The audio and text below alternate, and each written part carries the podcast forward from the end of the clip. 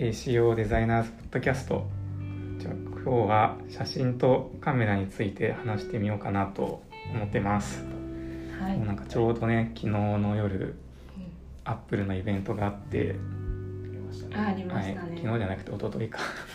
と iPhone13 が出てなんかまたカメラが進化したっぽいっていうとこなんですが、うん。まあちょっとそれはそれとして、えー、と今日はなんか ACO でどういう時カメラ使ってるかとか趣味で写真を撮ったりする人がで集まってちょっと話してみようかなと思ってます。でえー、と今日のメンバーは僕が UI デザイナーの石井です。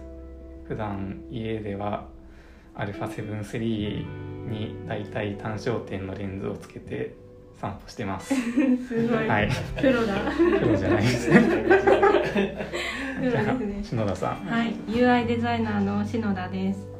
普段はえっとフィルムカメラが好きなのでインスタントカメラ使ったり、あとキヤノンのミラーレスの、えーカメラなら持ってるんですけど最近はあんまり使ってないです。はい。はい、UI デザイナーの吉武です。えー、普段使ってるのはもうもっぱら iPhone ですね。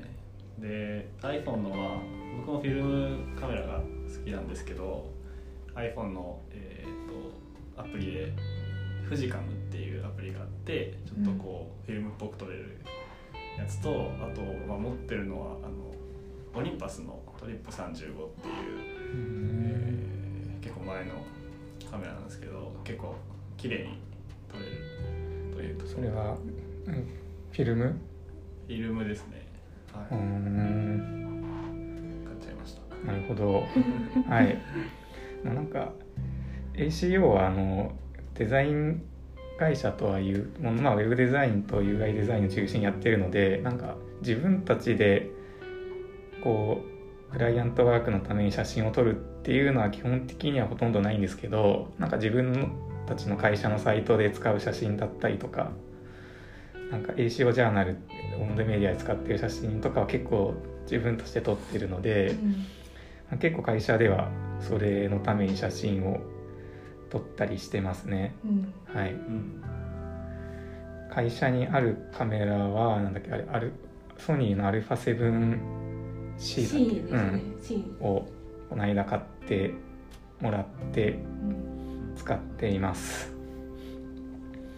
という感じなんですけどなんか皆さんがなんかデザイナーとしてなんかまあ趣味趣味でも会社でも写真を撮るときになんかデザイナーならではのこだわりとか どんなこと気にしてるのかなっていうのをちょっと気になってて。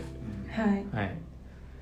なんかじゃあ吉武ど。うそうですねなんかできるだけ自然ななんだろう状態を引き出したいなといつも思っていてなんか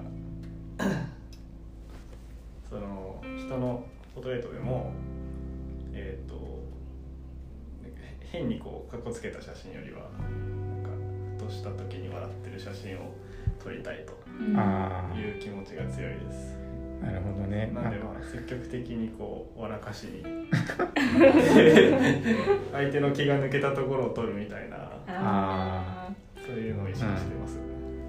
それはあるよね。なんかやっぱりウェブデザインとかしてると結構ストックフォトとか見ることが多いうんから、はいでもやっぱりストックフォトの写真ってどうしてもなんか嘘っぽいというかそうですよね不自然な写真が多いからい。自分で撮る時はちょっとそうならないようになんか自然なの撮りたいなって結構思うね。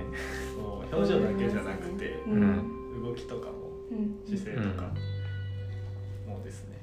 うんなるほどねなんかあとやっぱりウェブデザインで使う写真って普通にただ撮る写真とだいぶなんか条件が違うじゃん、うんなんかいろんな画角で使えるようにしなきゃいけないとか、うんなんか背景に文字が載った時に文字が読みやすいようにうんしとかなきゃいけないとか、はい。なんかあとまあそのウェブサイトのメインのカラーとちょっと統一感が欲しいとかうん。なんかその辺をいつも俺は結構気にしちゃうんだけどうん。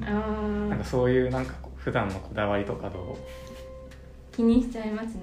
それこそウェブサイトで使うメインビジュアルとかどこかで使う写真であったらなんかそのサービスにブランドカラーとかコンセプトのカラーがあれば、そのカラーを画像の中に一部うん。なんかこうあえて付け加えてみたりとかうんうん。なんかサイト全体で見た時にその画像が浮いて見えないようにしようっていう意識はありますね。うんもうそれは俺もよくやってる。なんかその、なんかストックフォトとかでもあのなんかその背景の小物のちょっとした小物の色をそのサイトの色にちょっと変えたりとか、はい。そういうのをやってるかもしれない。でもなんか逆にそれをいつも意識してるからなんか趣味で普段写真撮ってる時も、うん。まあ、気にしなくていいのについそれを気にしちゃうみたいな のもあるかあまあ趣味で撮るときは、うん。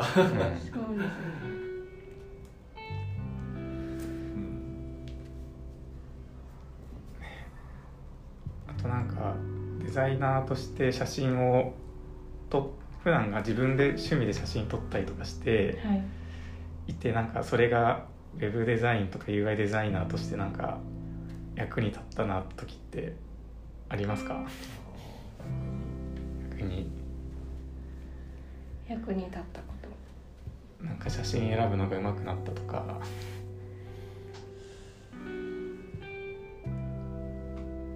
特にない。まあでも、うんストックフォトからまあ選定するときに、うん。まあ、さっきの話ですけど、うん。あまりにも不自然なやつっていうのが、まうん。あ、すぐこうパッとわかるのでこは多分無意識的にやってたんでしょうけど、うん。が改めてちゃんとできるようになったというか、うん。うん。うん。あとなんだ編集しやすいようにうん。なんか複雑にしないというか。なんかそういうのも編集する時のことも一緒に考えて撮るようになりましたね。うん手前に必要じゃないものが置いてあるならうん。ちょっとそれを映さないようにするとかうん。ちょっとさっきお話にも上がってた画角を広く撮るとかうん。トリミングできるようにとか編集できるようにっていうのを考えながら写真を撮ることがデザイナーとしては増えました。なるほどな、うん。なんかちょっとさっきもこれ撮る前に話が出たんだけど、うん。なんかカメラの教本とか読むと、うん。なんかそのなるべくこう撮りたいものによって撮りましょうみたいなのが書いてあって、やっぱりその引いて撮るとなんか写真としてなんかテーマがぶれるしあのなんか後でトリミングすると画質が落ちちゃうので、うん。なるべく寄って撮りましょうっていうのがなんかカメラカメラの撮り方としては正しいんだけどウェブデザインで使う写真でそれやっちゃうとなんか画角の違いに対応できなくなっちゃってうん。困ったりとか。うんすするのでそこが結構違うなっていうのは思ったりとかうんうんなんか逆にそのなんかカメラマンさんにお願いする時になんでこんなに寄って撮ってんだろうとか そういうのはあそういう理由だったんだなっていうのがと撮るようになると分かるっていうう。んそうですね。ありますね。はい。うんちなみにさい最近気になっているカメラとかは？ま あ冒頭で話出ましたけど、ん iPhone の、うん僕はあのプロの方のシネマティックモード、まあ、写真じゃないですけどこれああれめちゃくちゃ気になっててあ、あのピントを自動で合わせてくれる。そうですそうですああれは使ってみたいですね、ーうんうん確かにな。なんかすごいよね。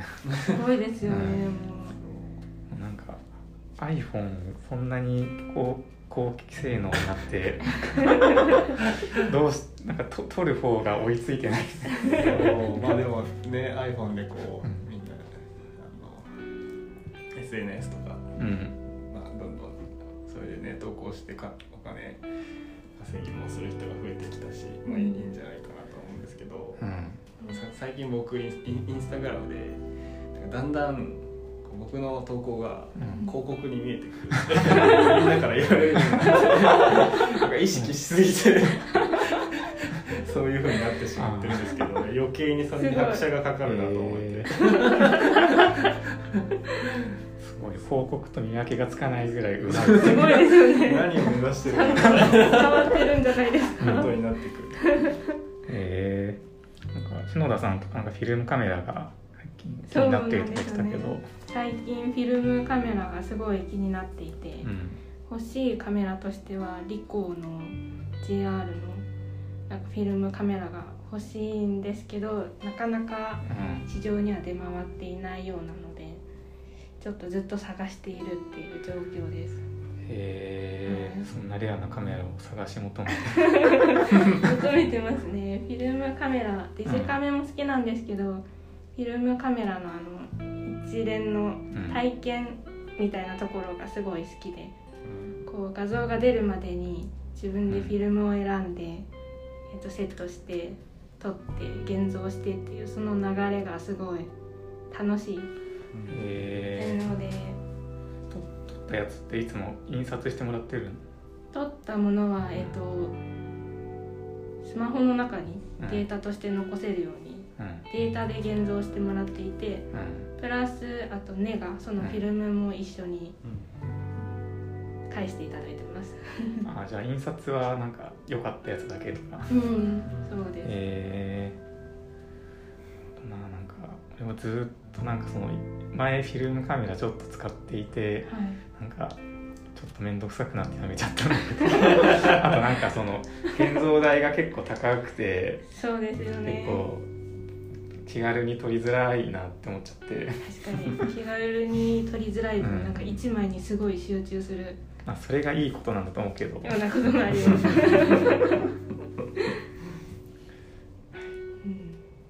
うのが最近の CO のカメラ事情ですね。はい。はい。ということで今日はありがとうございました。はい。感じで。ありがとうございました。はい、じゃあまた次回お願いします。お願いします